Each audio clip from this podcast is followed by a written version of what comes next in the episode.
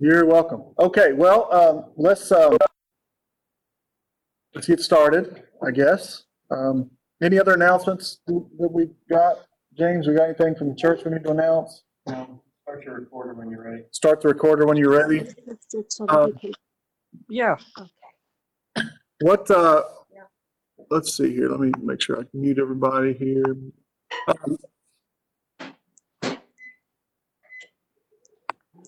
Um, Start this. All right, seems like it's gone. Okay.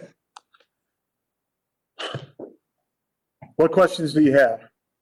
None. None, it all making perfect sense, got it all? I have one, Hopefully. probably dumbest question. Probably not. Um, I might have the dumbest answer ever, That's but it's probably not perfect. the dumbest question.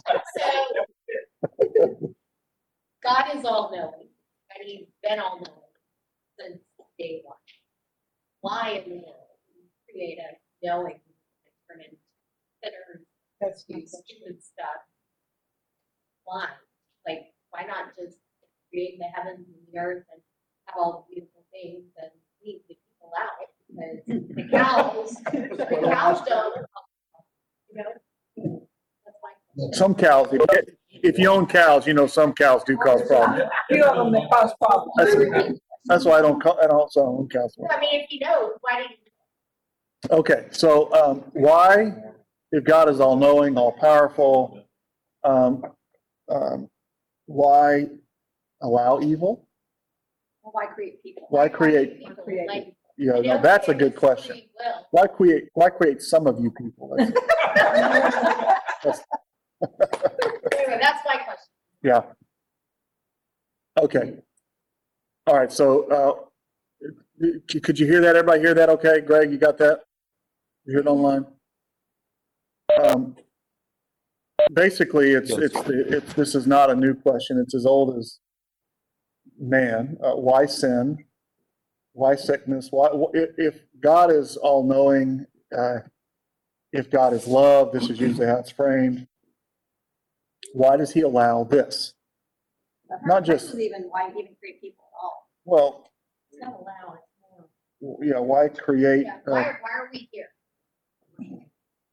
Because he knew Um, that he was so Yeah. evil. He knew we were, yes, well, could he have created us to not be evil? but if he did that, would we have? Okay, so, okay, so this is a, all right, so let's talk about this. So, so this, what this brings into, um, into the discussion is man's free will. Usually this is how it's framed, man's free will versus God's sovereignty, right? Is that how you usually have understood this or thought about this? Um, as if they are contradictory. Let me ask you this, let's, let's just think together. When did man's free will begin? In the very beginning, Was man born with free will? Yes, yeah, Was that a good thing? yes, yes. well, it doesn't make us robots, then. Man wasn't born, he was created. Right? Yeah, it was, well, yeah, Adam was created. Uh, Adam and Eve were created with free will. Okay, what freedom did they have?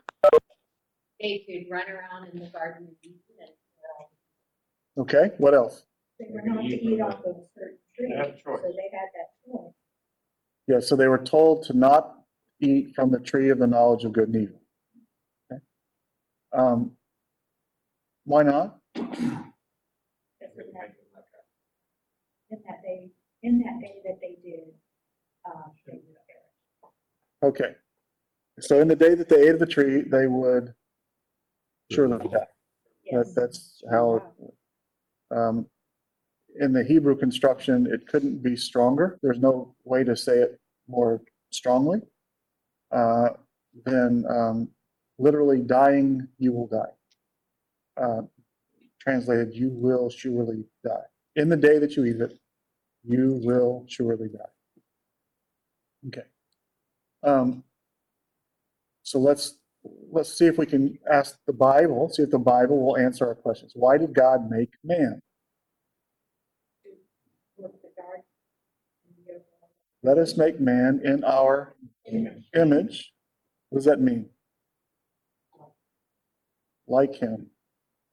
In what way is man like, was Adam created to be like God? Was, was Adam created to be omniscient? No, he was created in care for God's creation. It says that God is over everything. He is sovereign. Man You are to. Okay, so what does image mean? We, we say that all the time, but I want to flesh that out. What does it mean to be made in God's image? Um, go to, uh, let me show you a verse that Pastor, uh, touched on in this sermon. Go to, uh, Hebrews, chapter, uh, chapter one.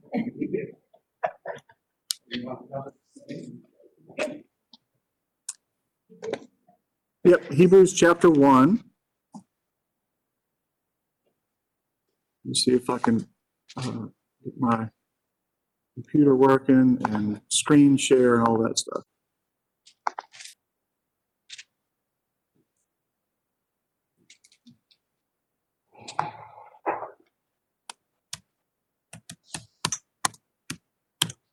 Okay, um,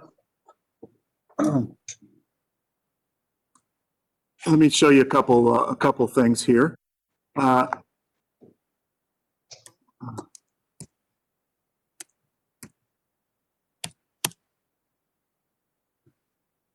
Uh, let us make man in our Selim. Selim is the word. This is, uh, so stay there in Hebrews chapter one. I'll get to you in just a second, okay? Um, uh, Selim is the word. Uh, let me pull up also. The Septuagint. The Septuagint is the Greek translation of the Hebrew Bible. Uh, let us make man in our, uh, according to our, uh, Selim is the word in Hebrew. The word in Greek is icon. You know this word. Icon. Um, iconic, that, type of thing. That God creates man to be in his icon, in his image. Now, after the fall, after the flood, or I'm sorry, after the fall, um, this word icon, selim, disappears from describing man. Um, the only time that you see selim or icon used in the Greek uh, translation, icon, or the Hebrew Old Testament selim, is in reference to you shall make no graven image. Yes, graven image. Um, it was the um, the pagans who would make images of God out of wood and stone, and then they would worship that that graven image. Okay. Um, but there was to be no image in the temple uh, in Israel. Why not? What was made in the what was to be made in the icon, Selim of God? Man was, man's not. After the fall, man's not. Any guess and when this word shows back up in reference to a man? Christ. He is the icon. He is the image.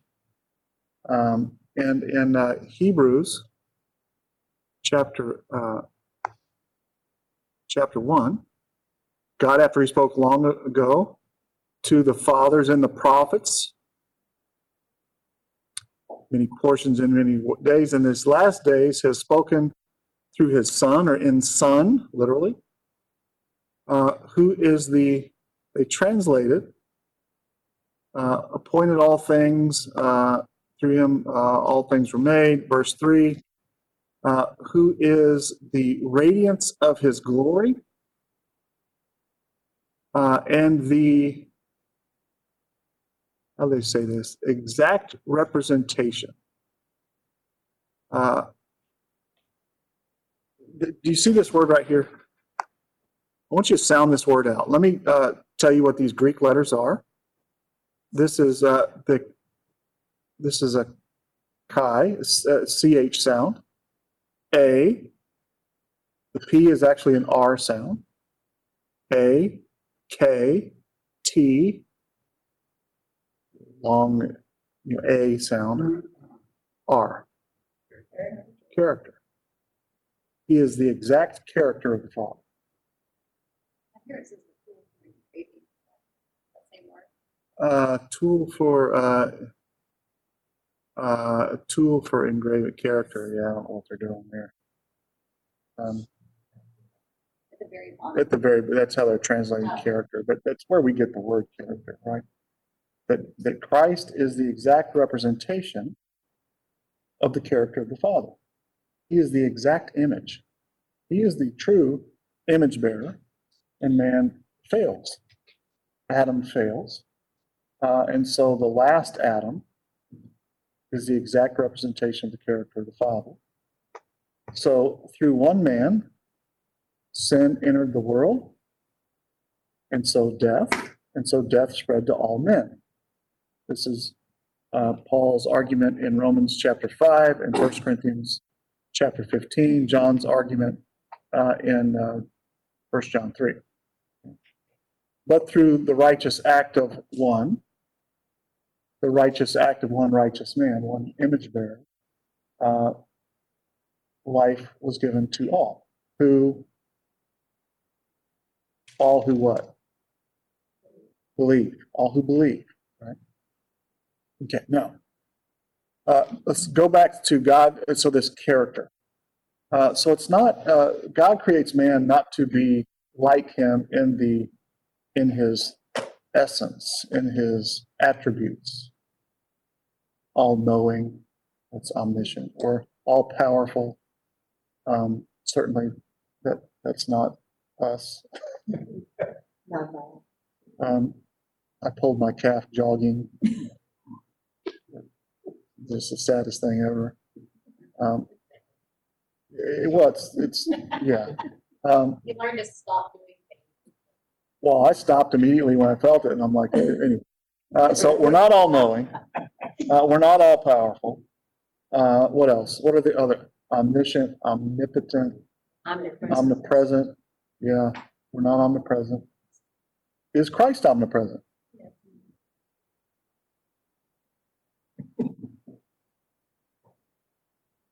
Oh, he's always saying that they are. What does it mean for the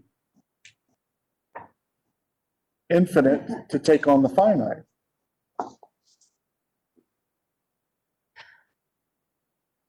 A thought, isn't it? So when Christ takes on flesh, he takes on, he is uh, in a place now. From, from the time that he takes on flesh, uh, he is fully God, fully man. Uh, so omnipresence is not the same as omniscience. So he is at the right hand of the Father now. Does that make sense? He was limited with it, because When he was in the flesh on earth, he did not know a lot of things, although things were revealed to him. So they were revealed by the Father to him, because he says there are other things except the Father. Except the Father, uh, uh, and you know, to whom he reveals it to the Son. Yeah. Yeah. So these are, these are questions that, um, that systematic theology has dealt with, biblical theology has dealt with. But, but back to, uh, uh, the, the point of this, this character, okay? So, so it's not God's attributes, and even the attributes, you can't go to a list anywhere in the Bible and get the list of God's attributes. We read the story and conclude that he is all-knowing. Uh, he's all-powerful, right? These are conclusions we come to. Um, but uh, what's at issue here and why God makes man is to be an image bearer, that is, to represent his character. Um, the law reveals the character of God. Yes? If you want to know what God cares about, you read the Old Testament, you read the law. Uh, one of the professors says this The law was written for one man. What does that mean? Does that make sense to you? The law was written for one man.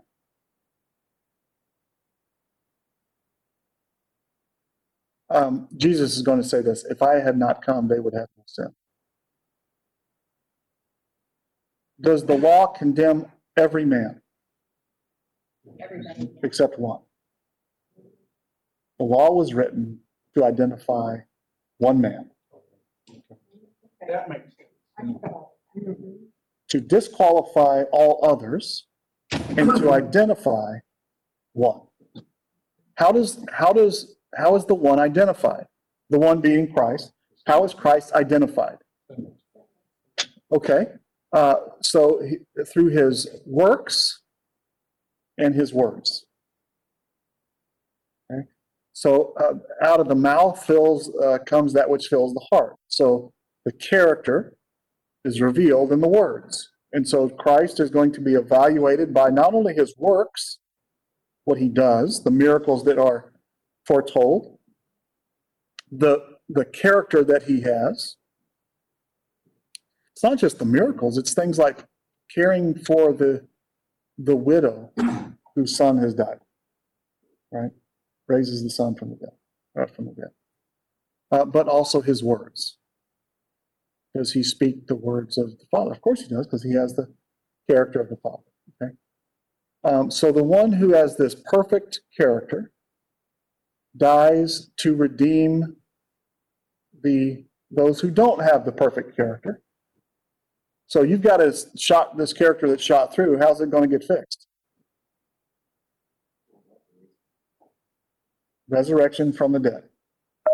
A new creation. We will be like him. In what way? All of a sudden we'll be omniscient? And omni- no. no. This is to uh, remake this heart, this character that is shot through. Okay? Now, um, so, so let's focus on this character question. What is God like character wise? Not omniscient, omnipresent, you know, but what is he like? What's his character like?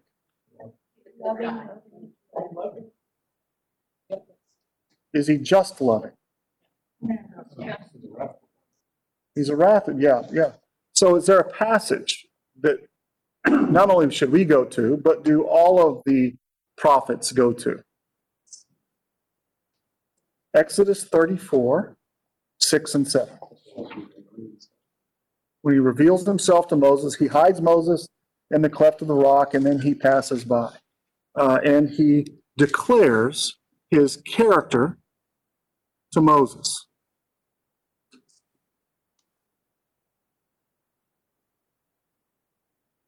See if this is going to cooperate with us today. Uh, and I guess we can probably get rid of the Septuagint for this part of it. Uh, so the, uh, the Lord passed, uh, by before his face, literally. And, uh, uh, the Lord called, the, the Lord God, uh, so the Lord said, the Lord, the Lord God. Rahum, compassionate.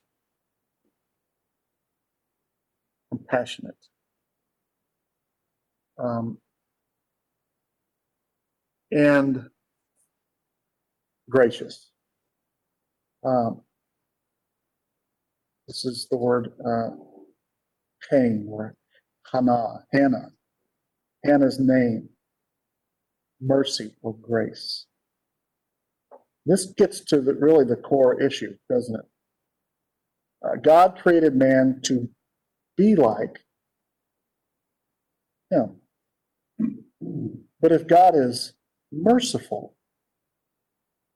and there is no reason to show mercy, then how does the created one understand what mercy is? If there's no offense, if there's no wrong, there's no cause for mercy. There's no cause for compassion. there's no cause for grace. Grace can only be extended when an offense has occurred. Then how, if there is no offense, if there's no fall, if there's no fall of mankind, then how is it that man will know about God's mercy? He wouldn't know. He couldn't know. Right?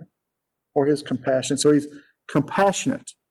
Uh, uh, and he is gracious. And he is, I love this. Uh, it's translated about, uh, slow to anger.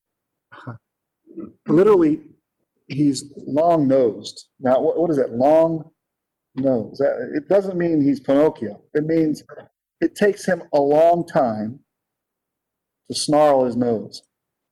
Know, get mad like it takes a long time. How uh, slow to anger is the Lord? This whole story reveals the slowness to anger of the Lord. How much patience does he show towards Israel? How much patience does he show towards you or me or whatever? How many times does he forgive? Right? What, like seven? Uh, no, keep going, Peter. Keep going, right? Who might that um, involve forgiving? Do you know where Peter gets this seven times and where Christ's response 70 times seven comes from? It comes from Genesis chapter 4. Right? Uh, Cain is judged seven times. If Cain is judged seven times, then Lamech is judged 70 times seven. Lamech is a pretty worthless soul. I mean, he's killing people and multiplying wives, and, and he is the prototype for what causes everybody to get judged in the flood. Right? And so the Lord is compassionate and he's gracious. And he's slow to anger. Abounding in, then this word that, that uh, is, if, if you had to pick one word uh, that is at the core of the character of God, this is it. It's chesed is, is the word. Chesed. Um, and there's really no way to translate it.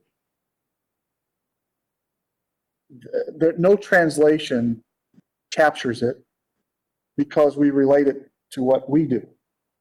So it- it'll be translated loyal love or loving kindness or something like that. Um, it is always tied to a covenant. Uh, well, it's tied to the covenant of the Lord. The Lord has set his affection upon Israel. Right? Uh, and he has chosen to love them. Not because they deserve it, nor did they earn it. So this is not reciprocal in any way, shape, or form. See, and so when we think about love, it's it's a reciprocal.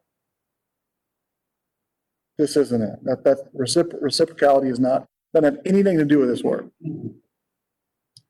It is God's loyal, unconditional, in spite of the one he set his affection upon, love. Um, at his expense, always, for the benefit of the recipient, always. Right? Um, does Israel reject the Lord? Yes. Do they follow other gods? Yes. Does he kill them for it? And then what does he do? Yeah, he- he's gonna, he's gonna raise them back. I mean, his, his, his loving kindness is everlasting, abounding in loving kindness and truth. Um, truth. Define that. Who, do- who gets to define truth? God is truth. What, what does that mean? God is truth. It's, it's a, if we were mathematicians, we would write God equals truth. Does that make sense? Just like we would say God equals love. You cannot change the definition of love to make it your definition. If God equals love, then love is Him. It is His character. You don't get to define these terms. You don't get to change them. It doesn't matter what you think. Right? So truth is truth revealed. Personified in, in the person of Christ. I am the way and the truth and the life. No one comes to the Father except through me. That is the, that's the truth. Okay? Um, and so if there were no fall, uh, you wouldn't know about God's compassion or his demand that since you've been given compassion, you are to give it. Since you've been shown uh, mercy or grace, you are to give it. Because judgment will be merciless on those who show no mercy. So you've been given mercy, so you give it. Why? Because he's creating image bearers. Right? You've been the recipient, recipient of, The, now, if you don't understand how much mercy you've been given, we have a problem. Right? Which is why the church continually, the gospel is not something you believed once and then walked away from. Right? It is, um, it is something that, that the believer has to return to daily. Um, you may think you know about your depravity, you don't. You're worse than you thought. Um, even your good stuff is worthless. I like how one of the professors says, he says, Jesus died for your good stuff too. Because those are the things you take pride in, right? Oh, look at me. Look how merciful I was to that person who didn't deserve mercy. Uh huh. You know what you call that? That's called sin.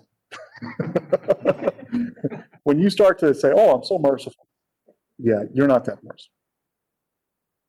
Right. Uh, and so, um, so has God been compassionate and gracious, and slow to anger, and abounding in loving, uh, keeps his loving kindness for the thousands, who forgives iniquity, forgives it, wipes it off the ledger. Do you forgive iniquity? Or do you say you forgive but hold the grudge still?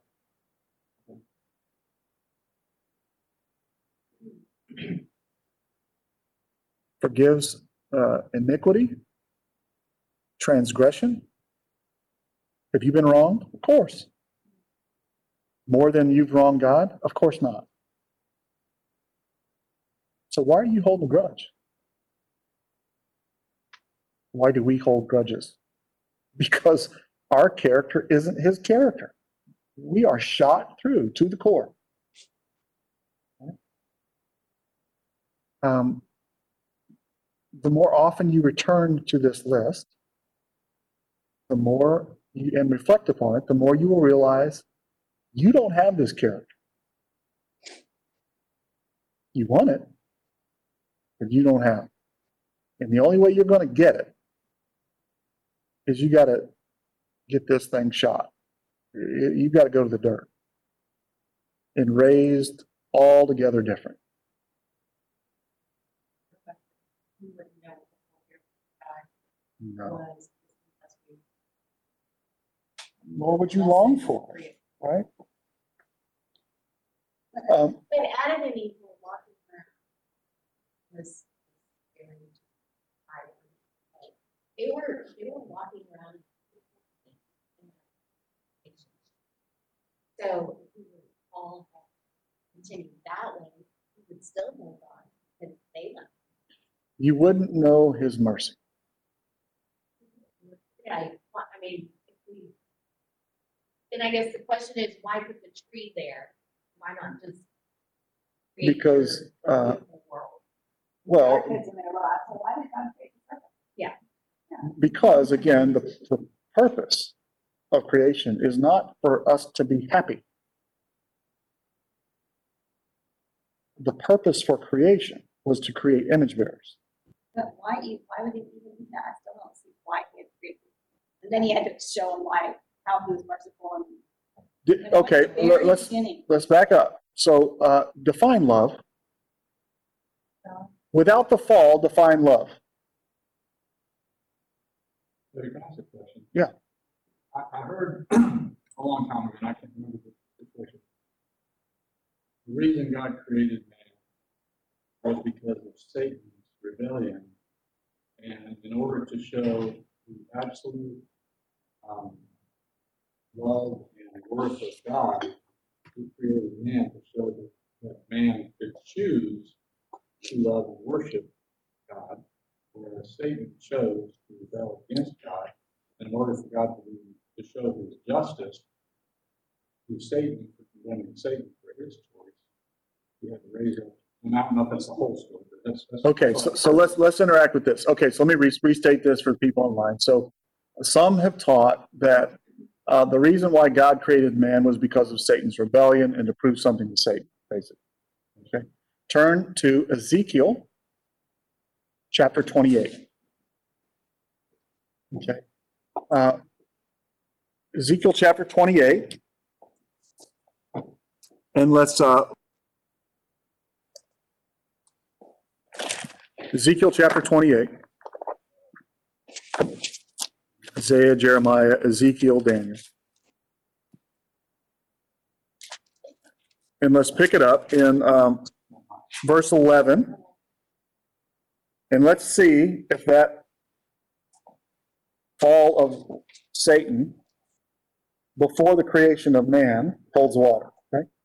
Again, the word of the Lord came to me saying, 28:11, Son of man, that's the Lord talking to Ezekiel, take up a lamentation over the king of Tyre and say to him, Thus says the Lord God, You had the seal of perfection, full of wisdom and perfect in beauty.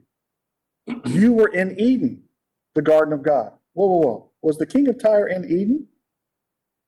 No, no. So what are we talking about here? And through the story, uh, it is Satan ruling over, running the nations, and running the kings of the nations. Okay, so this isn't just talking about the king of Tyre, and it's not talking about the king of Tyre at all. It's talking about Satan, the one who's controlling the king of Tyre. You were in Eden, the garden of God. Every precious stone was your covering, the ruby and the topaz and the diamond, the beryl, and all the list, right? Um, all of the settings, you, they were your settings and your sockets was in you on the day that you were created. They were prepared. You were the anointed cherub who guards. Who guards what? Or covers. They translate it covers, but it's actually shamar, to guard. He was placed in the garden to guard the garden. Yeah. Um, I placed you there. You were on the holy mountain of God. You walked in the midst of the stones of fire. You were blameless in your ways. From the day you were created until unrighteousness was found in you. By the abundance of your trade, you were internally filled with violence, and you sinned. Therefore, I cast you as profane from the mountain of God. I have destroyed you, O covering cherub, or guarding, guardian cherub. From the midst of the stones of the fire, your heart was filled up because of your beauty. You corrupted your wisdom by reason of your splendor, and I cast you to the ground and put you before kings. What was in the garden that was cast to the ground? The serpent. Satan taking the form of the serpent. How do we know this is Satan taking the form of the serpent? Well, several places. Uh, Revelation chapter 12, by the end of the story, makes it absolutely uh, explicit that Satan, the serpent of old, the devil who was in the garden, was cast to the ground. Uh, I put you before kings that they may see you, right? Uh, this, uh, uh, so the fall of Satan did not happen before creation. Satan was a guardian angel and he was a created being. When was he created? Um, uh, the, uh, the hosts, the day that the Lord created the hosts, these are the, uh, the heavens and their hosts. Uh, the hosts are the, um, the hosts, the Savaot is the hosts.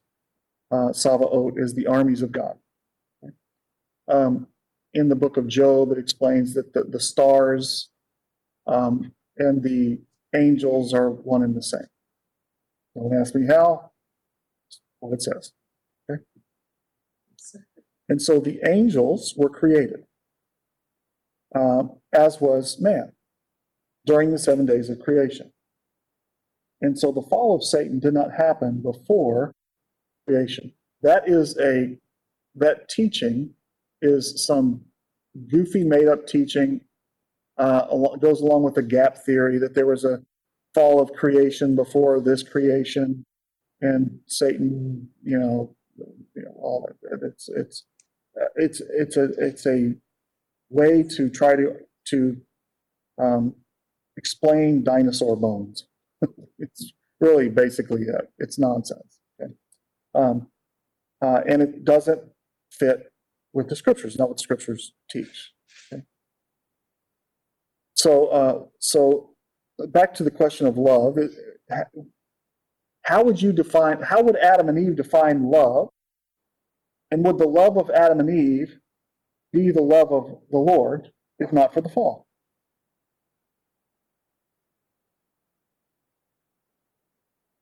It wouldn't be. Um, I, I'm reminded of, if, if you have kids, it's the same thing, right? You try to explain something to them and they say, they say, yeah, yeah, I know, Dad. And, you go, no, you don't. You don't know. All right. I remember one time I was, uh, there was this, uh, uh, this interview with, uh, at the time, I'm trying to remember, it was the Saints coach. This was years ago, way, way before. Um, I can't remember his name, but anyway, um, the, the, the media was interviewing him and asking questions. And he said this, he said, you think you know, but you don't, and you never will. Which is true, right? These, these media folks, they never, they never been out there in a middle of a, you know, NFL game and, you know, so, so you think because you read, uh, some. Jim Moore. Uh, some, uh, Jim Moore, yeah, think because you read some, uh, uh, some, you know, listen to some commentator or something, you, you think you know. You don't. You don't. Uh, it's real easy, to- for example, you know, I, I know that, uh, well, who's the Patriots quarterback now? Cam Newton. He's, he's catching all kinds of grief right now, uh, because he's not as good as Tom Brady, basically. Well, let me tell you something. When you're standing there with, you know, JJ Watt types, uh, or, and JJ, the JJ Watt types aren't the ones that hurt you. It's the one, you know, the six foot seven, 300 pounders, they're not the ones that hurt you. It's the six foot two, 240 pound guys coming at you at about four, three. And you don't see them coming. Those are the ones that'll end your career for you. Right. Try not to pay attention to those guys. Looking through this with guys going like this and try to throw it to one of those guys. I remember one time when I was in uh, Cincinnati, uh, one of our receivers was complaining. And so we ran a reverse pass and he got, we were playing Kansas City Chiefs. This is back when they had Neil Smith and Derrick Thomas and they were the best defense in the league, at least one of them. He complaining because he wasn't getting. Yeah, he wasn't getting the ball and all that stuff and, you know, can't, you like, and, uh, and there's, of course, we couldn't block anybody. I mean, our, we couldn't stop a hard marching band, you know. Um, and, uh, and so he got hemmed up in the pocket and, and they're flying all around him. And he just takes the ball and just chunks it, throws it up in the air, deep down the middle, and it's a jump ball interception. And, uh, uh, you know, it wasn't intercepted, they knock it down. He's back in the huddle. He comes straight to me, he says, I will never criticize again. Don't ever call that play again, right? Well, you know, you think you know, but you don't. And you never will. See, so what we do is we define the terms in our way. What is, com- oh, I'm compassionate. No, you're not. No, you're not. Well, I'm, I'm, you know, I'm pretty patient with people. You're not patient with people. I'm not.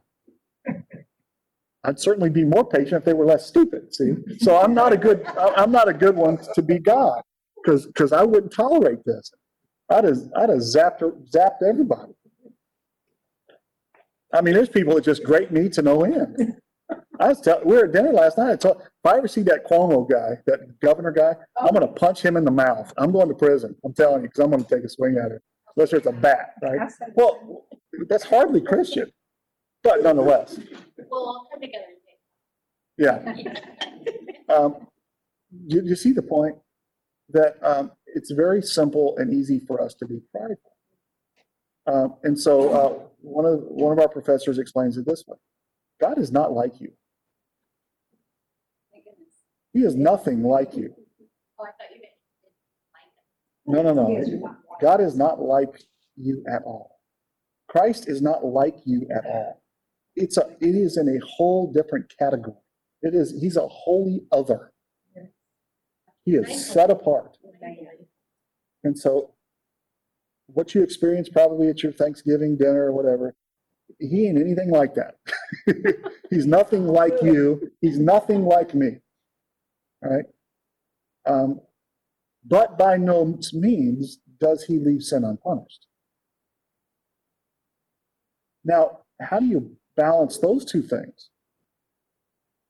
Had he not created us, we wouldn't have had to deal with it. Like, Why did he even, in the very, very, very beginning, why even put man on the earth? You just have to explain his mercy, you have to forgive sin, you have to do all that, why just? I wouldn't have done it. I mean, I don't think we really know the. Create a bunch of headaches like you people, I'm telling you. I get tired of you people. I'm sure that if I was God, I'd get tired of you people. I No. I was told the answer to that question was he wanted. That, see, uh, yeah, there's all kinds of these. He doesn't need your help. He, we're not helping. I mean, we don't, I don't think we really know the answer.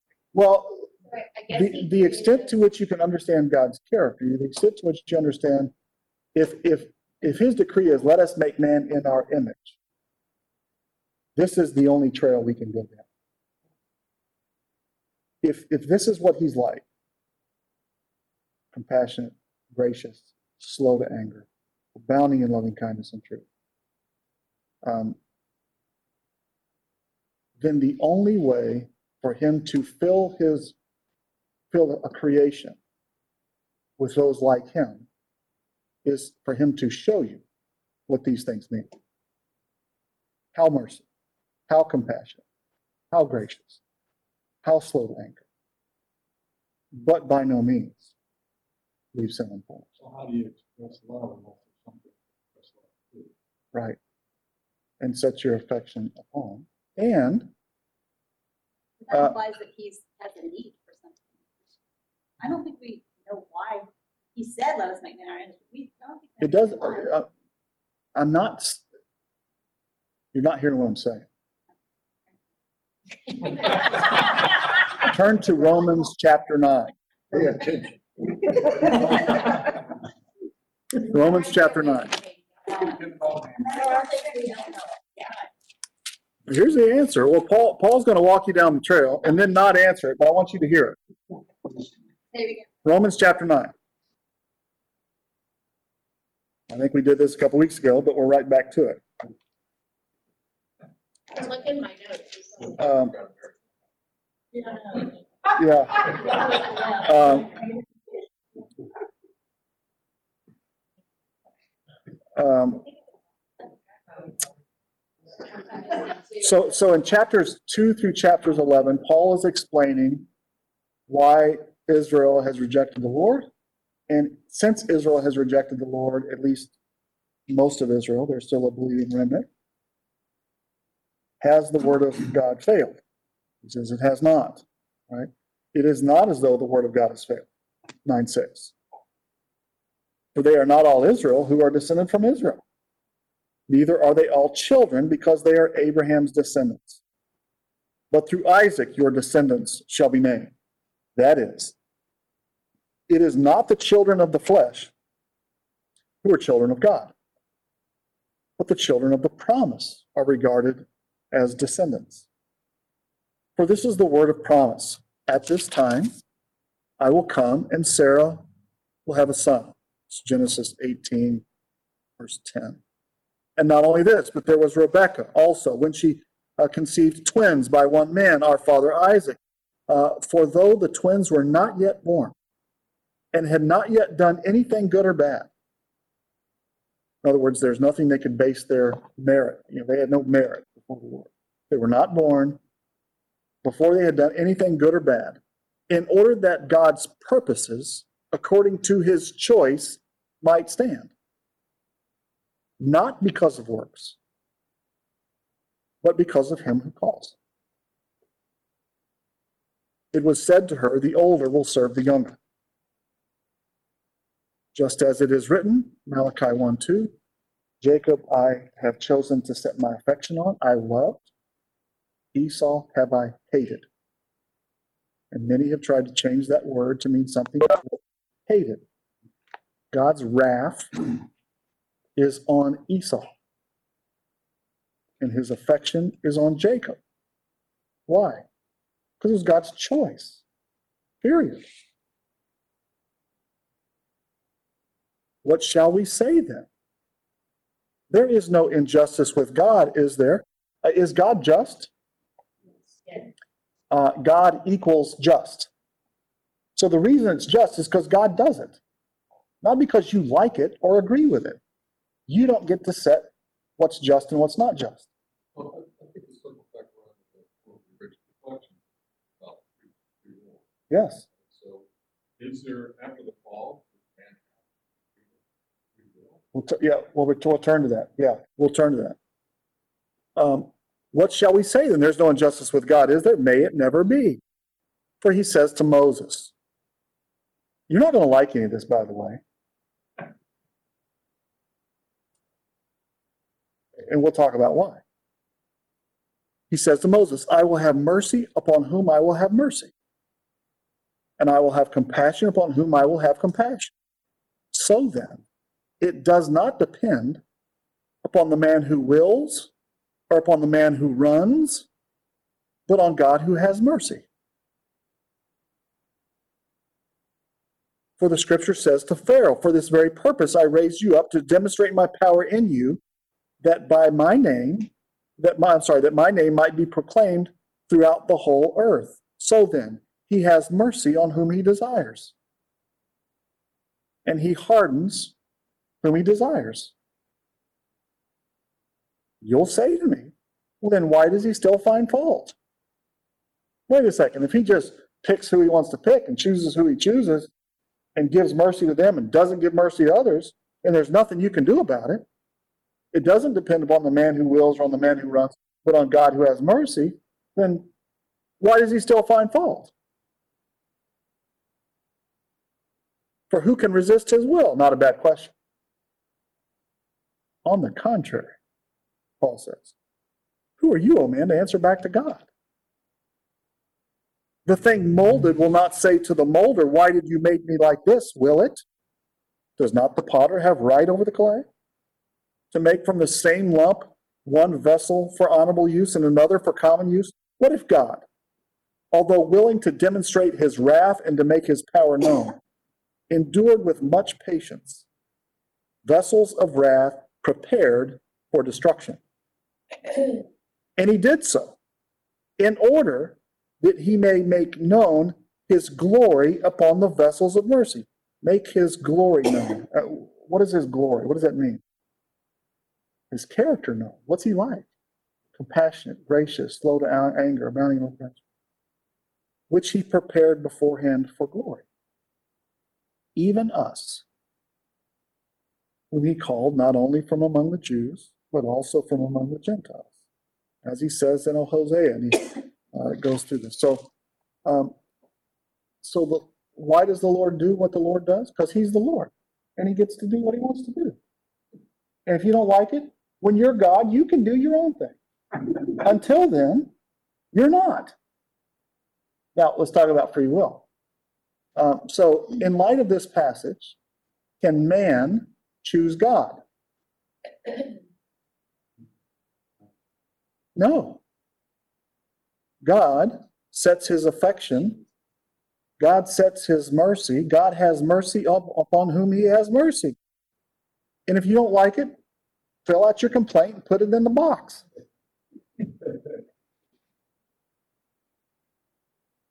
God chose Israel. Too, Exactly. you know, it was His choice. Why? Because he did.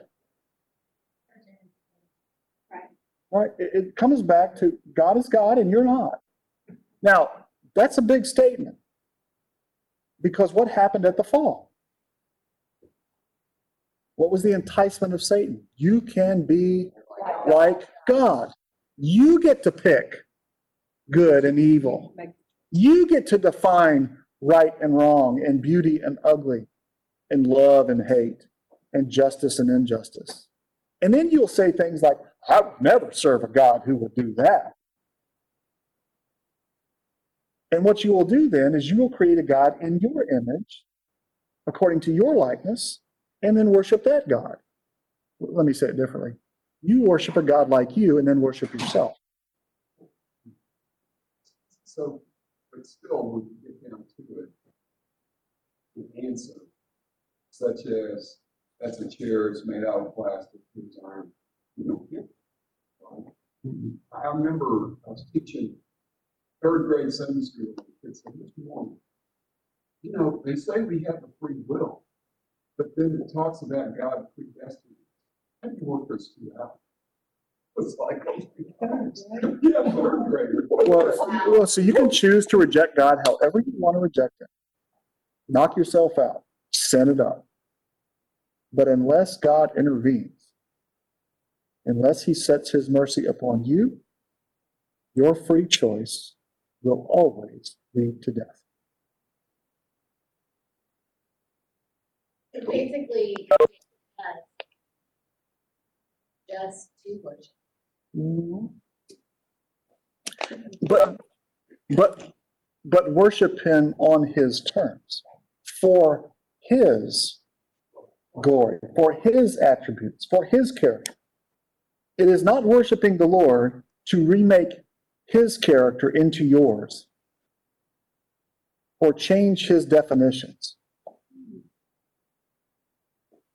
You don't get to pick. I don't get to pick. Um, we don't get to um, to define love or change it or change what God loves or doesn't love or love in a way different than God loves and then claim that it's love. It's something, but it's not love. And so are you saying we make a choice to accept Christ Christian, that it's indication of choice and completely different? It means basically that God is our choice. that, that the Spirit of the Lord moved to convict you of your sin, to convince you that Jesus was the Christ, and so you believe. Right? Now, um, did someone pray for you? Yes. Okay. Why did they pray? Because the Spirit moved them to pray. You know, So I I, don't get any of this. when I went down there, I, I was ten years old, I was at a Baptist church. And I don't remember anything about the sermon, I just knew I could not stay where I was, I had to go down and talk to the pastor. That was a compelling, it wasn't my choice, I, I mean, I obviously I moved. but- So, I guess. You know, And that's what's, that's what's hard, to like, I, I have a for an daughter, lives in another state, but when she was little, and was in Texas, um, she liked things that they. But since now she's in another, another way, she's involved in Wicca, and we're totally different, and yet, I pray that God, something's apart. Here's the best analogy I got. Okay, it's limited and it's not very good, but it is the best I got. And I've thought about this for years, okay? Um, um, at, at our ranch, we built, uh, we've got, uh, some horse pastures, right? And then we've got a round pen. And there's gates on the round pen. Okay, now, uh, if you know anything about horse training and you know what a round pen does, horses basically, what a round pen does is it they're, they're, they can't get away from you. Okay? Uh, there's no escape. The gates are shut. The fence is high. It's me and you, horse. Now, um, I, I got, I, I chose you, horse, and I drove you into the round pen. Okay?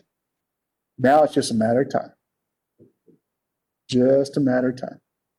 Um, for those who are, uh, those horses that are, uh, pretty quick to, uh, very defiant, doesn't take many laps. For some of them, it'll take a while. Some of them might take a really long time. But one thing's for sure. They all give in. It's just a matter of time. Some at the choice in some sense. But it wasn't the horse's choice to get into that round pen. I could have left that horse out there in the field, and it wouldn't have mattered. But once I picked that horse and got that horse in the round pen, it was over. And now, so we go around, and around, around, around, and uh, say, okay. He says, okay, then uh, we're good. All right, we're good. And all of a sudden, they rebel. Well, guess what? We go back to Latin. All right? Then we kick them out of there. We go out there and they have an attitude. Well, guess what happens? Back to the pen. Come back to the round pen, right? That's the only, that's the best analogy I got of the ministry of the Holy Spirit. He says, It's a good one. time to come into the round pen. So I guess we're in the round, You also just explain why God hasn't ended the world yet. Yeah, some of us, some of us are all. That's okay. there's All right. That's exactly right. And so, um, Do you think everybody? some perish. He has mercy upon whom he has mercy. If they died before they were saved, Yeah, they died before they, they- so, so they've the. been dead. So, so what can we do, uh, fro- uh, from our perspective? Uh, two things, three things. Um, pray for people. Holy Spirit would convict. Yeah, pray that, the that, that, that, that they would be, the Holy Spirit, that God through his Spirit would convict them of their sin. Uh, I don't know how this works, but the Bible teaches that somehow God is moved through the prayer of a righteous man, a righteous woman. Now, uh, I'm convinced that um, those prayers do not come from yourself. The Spirit moves you to pray, you pray, then the Spirit, through your prayer, which the Spirit moved you to pray, convicts them of their sin and convicts, uh, convinces them that Jesus is the Christ, and they believe. It's all the work of the Spirit. This is how the ministry of the Spirit works in the body of Christ. Um, so you can pray. Second, you share the gospel. How will they believe unless they hear the gospel? And don't worry if it's not a very good presentation. I, I people have believed terrible gospel presentations. Doesn't matter. It doesn't have to be perfect. It won't be perfect. Um, something Jesus died on the cross for your sins, and if you believe, you won't perish, but you'll return on a white horse and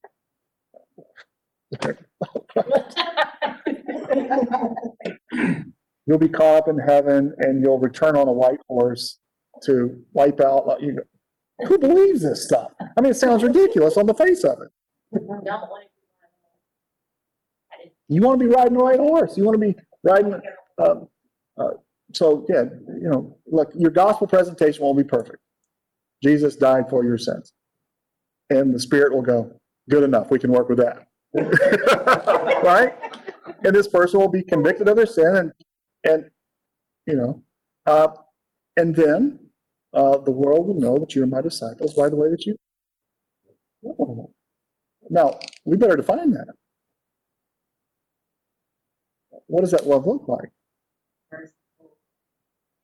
Compassionate, gracious, slow to anger, abounding in loving kindness and truth, long suffering. Husbands,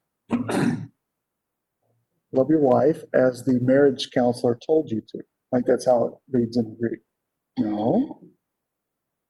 Uh, reciprocal love, see, no. As Christ loved the church. If you don't understand that, how do you understand what that's supposed to look like? Not that you can achieve it, because you won't.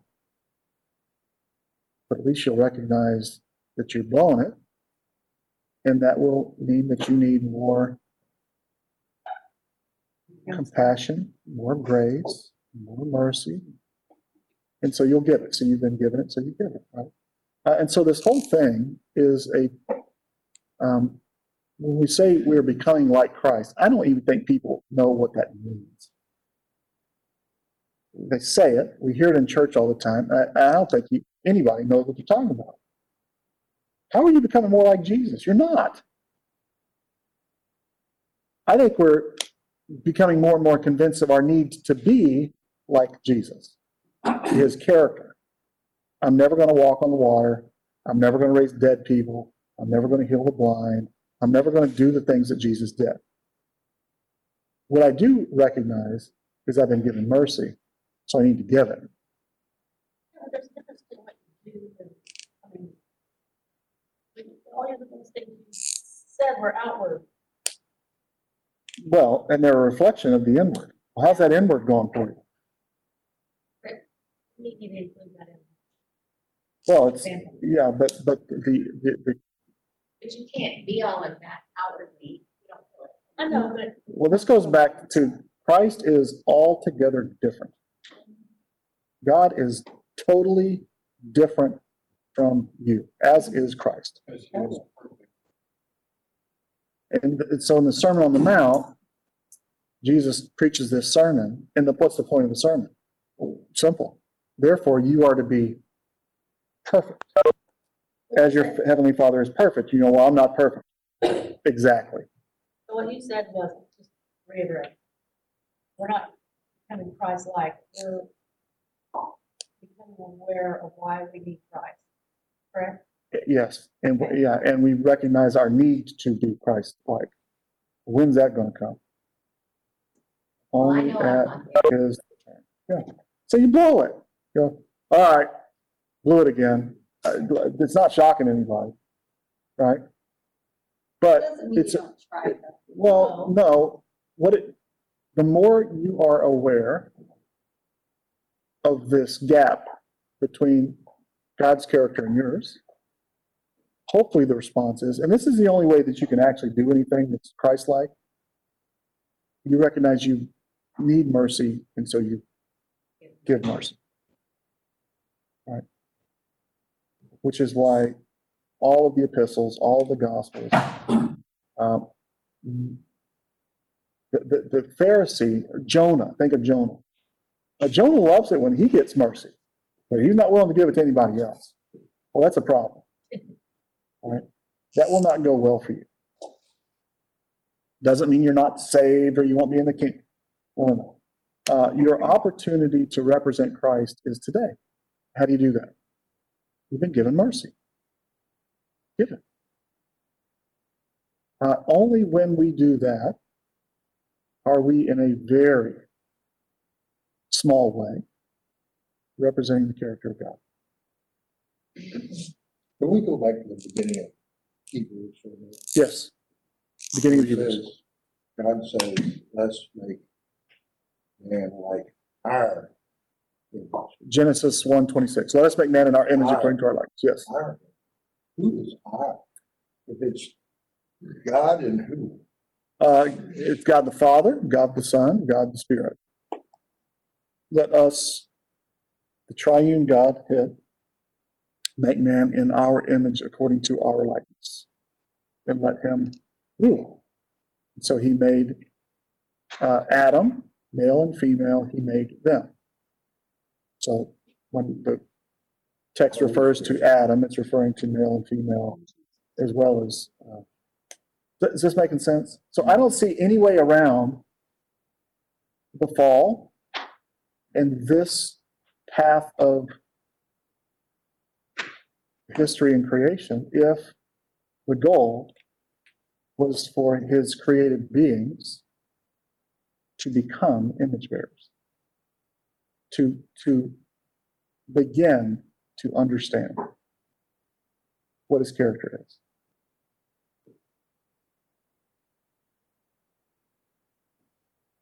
Basically, what you're saying in in another way, I guess, is we we can't understand without the fall. But prior to the fall, was there, there wasn't a problem. Prior to the fall, they didn't understand, they didn't have the equipment either. In other words, They didn't know that. they're just, no. They weren't bearing God's image. They were Th- th- They were, they were in the garden going, yeah, isn't this great? Uh, hey, God, you're with us, right? He says, you don't have the first clue. Right? He is altogether other. In the fall, you begin to see the character of God revealed. The first act of mercy is to cover them. The animal didn't think it was such a great act of mercy because the animal dies as a covering for them. Uh, but the uh, spotless animal, the perfect animal, dies for the sins of the wicked. As a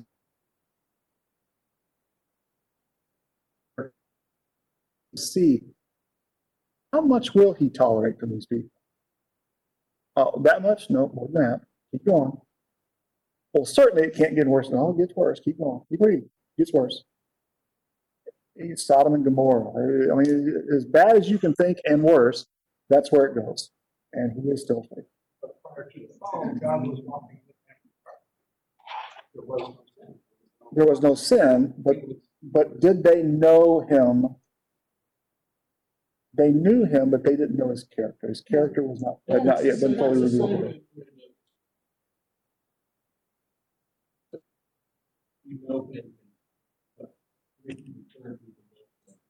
The fall.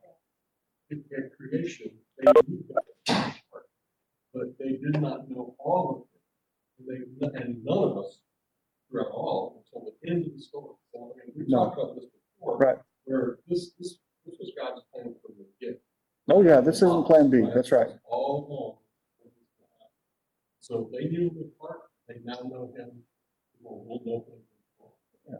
So when we say, what is God like? You're only, ch- you're not gonna figure out what God's like by going out there and looking at the stars or petting rocks or worshiping chickens or frogs or whatever, watching horses or, no, it's right here. God's character is revealed here. Right? How patient is he with them? And then how patient is he towards you? Um, sometimes I think people think, well, I, I'm just too wicked. I'm too evil. God could never forgive me for this. Um, well, you're on yeah, uh, at least you recognize a little more what you're dealing with. And he forgives even that. Ephesians one, four fits in this? Ephesians 1 4. Yep. Uh, so turn to Ephesians chapter 1. Okay, so remember that everything that happens, so so the question uh, online, guys, is uh, how does Ephesians 1 4 fit in uh, with this? Um, so uh, everything that happens in uh, the epistles, everything that happens um, at any point in this story is a reflection on the whole of the story. Okay. So notice in Ephesians chapter 1, uh, verses uh, 3 all the way down through 14 is one sentence in Greek. So if you're an English teacher, um, this is actually not a run-on sentence. There's only one verb in the sentence, and the rest of it's, you know, participles and infinitives and that type of thing. Okay, but it's one sentence in the Greek. Okay, in this sentence there are two groups of people: the us group and the you group. In fact, in the whole letter to the Ephesians, there are two groups us Jews, you Gentiles. And Paul is explaining to the Gentiles that y'all who are far off have been brought near. You Gentiles in the flesh, so-called uncircumcision by the so-called circumcision. This is in 211. Y'all were at that time separate from Christ, separate from the commonwealth of Israel, having no hope without God in the world, uh, and so forth. Okay. So God is explaining that through Israel's rejection, God has taken the Gentiles who had no hope without God in the world. God didn't choose them. And now he is calling those not only from among the Jews, but also from among the Gentiles to bring them in to his body of Christ. And so in chapter 1, verses 4 all the way down through 14, the us group are the Jews. God, the Father, the Lord, who blessed us with every spiritual blessing in the heavenly in Christ. And he chose us, Israel, in him before the foundation of the world, that we should be holy and blameless before him. God is in the process of redeeming Israel, making these people a people, a holy people, a kingdom of priests, a holy people unto God. Just uh, and He predestined us to adoption as sons. Adoption as sons. You can track, track that phrase down. He uses it in Romans, uh, Galatians, Ephesians. It always uh, re- uh, referring to Israel, to whom belong the adoption of sons. Uh, to the uh, through Christ Jesus, to Himself. God sent Christ to die for Israel, to redeem Israel, and not only Israel. He died not only for our sins, John says, writing to Jews, but for the sins of the whole world. Uh, to the praise of his glory. In him we have redemption through his blood.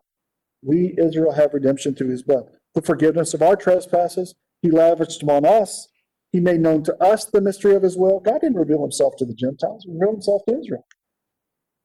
Um, with a view towards the administration, full of we have obtained an inheritance. The inheritance all through the Old Testament is Israel's inheritance. Uh, to the end, verse 12, that we who were the first to hope in Christ, Israel was the first to hope in Christ, to the praise of his glory. In him, y'all also, you Gentiles also, having listened to the message of truth, the gospel of your salvation, having believed, y'all were sealed in him with the Holy Spirit of promise, which was given to us, a promise to us, Israel, and you got it. So in chapter two, he's going to explain that uh, you Gentiles, that same blood of Christ that redeemed Israel, is the same blood of Christ that brought you who are far off, brought you near. Right? Uh, verse 13, 213. But now in Christ Jesus, you who were formerly far off have been brought near by that same blood of Christ, who is our peace, who made the both one. And so the predestination, election, all that stuff, uh, in Romans 8, in Ephesians 1, those, those passages are talking about Israel. They're not talking about the believer more generally. That was his plan before the foundation of the world. From the foundation of the world, he had uh, chosen to slay his son, who was uh, uh, sacrificed before the foundation of the world, uh, through Israel, to redeem the Gentiles, all for his glory. Now, that's a big plan. Amen. Amen and amen. It's almost like, in my mind now, okay, here he is. Okay, let's, let's play this little game and put us all out there. And you're sitting up there. Done stuff with you. Like, look, I told you she You can get into this mental gymnastics game if you're trying to figure it out. Uh, the whole point is recognize you've been given mercy. How much mercy? More than you thought. Uh, and so give it. Love the Lord your God with all of your heart, with all of your soul, and with all of your might, and love your neighbor yourself. And it keeps coming back to that, right? It's really not complicated. Very difficult to do, but not complicated, right? So takeaways. Have you been given mercy? Yes. Is there anything you can do that will separate you from the love of God which is in Christ Jesus? Moses was a murderer. Paul was a murderer. he's been using worthless sinners. Uh, I like it said this way. He's been hitting singles with broke, with broken bats for a long time. You're not worse than anybody else he's ever saved. Right? Um, he's given you mercy, so give yourself some mercy. Not a license, for sure. And then, since we're surrounded by idiots who need mercy, this one's for me. Remind yourself to give mercy as you were given it. Don't go on a rant, just do it in, in private. Pitch a fit in private. Show mercy to people, because you've been shown mercy, right? Don't be a hypocrite. Good? Probably didn't answer your question, but No, It's the actually, best I got. Yeah, yeah. And it'll, it'll go away, and so we return back to the gospel again. Because we tend to think that we deserve mercy. We deserve, but Lord, look, look what I'm doing for you, Lord. I mean, you, you, you didn't, you don't have anything, no merit, nothing before the Lord. And he even saves Mike's and Jesse's and Klingler's and Coonrod's and you. So he must have a sense of humor. Or his mercy runs pretty deep. Right? Let me pray for us.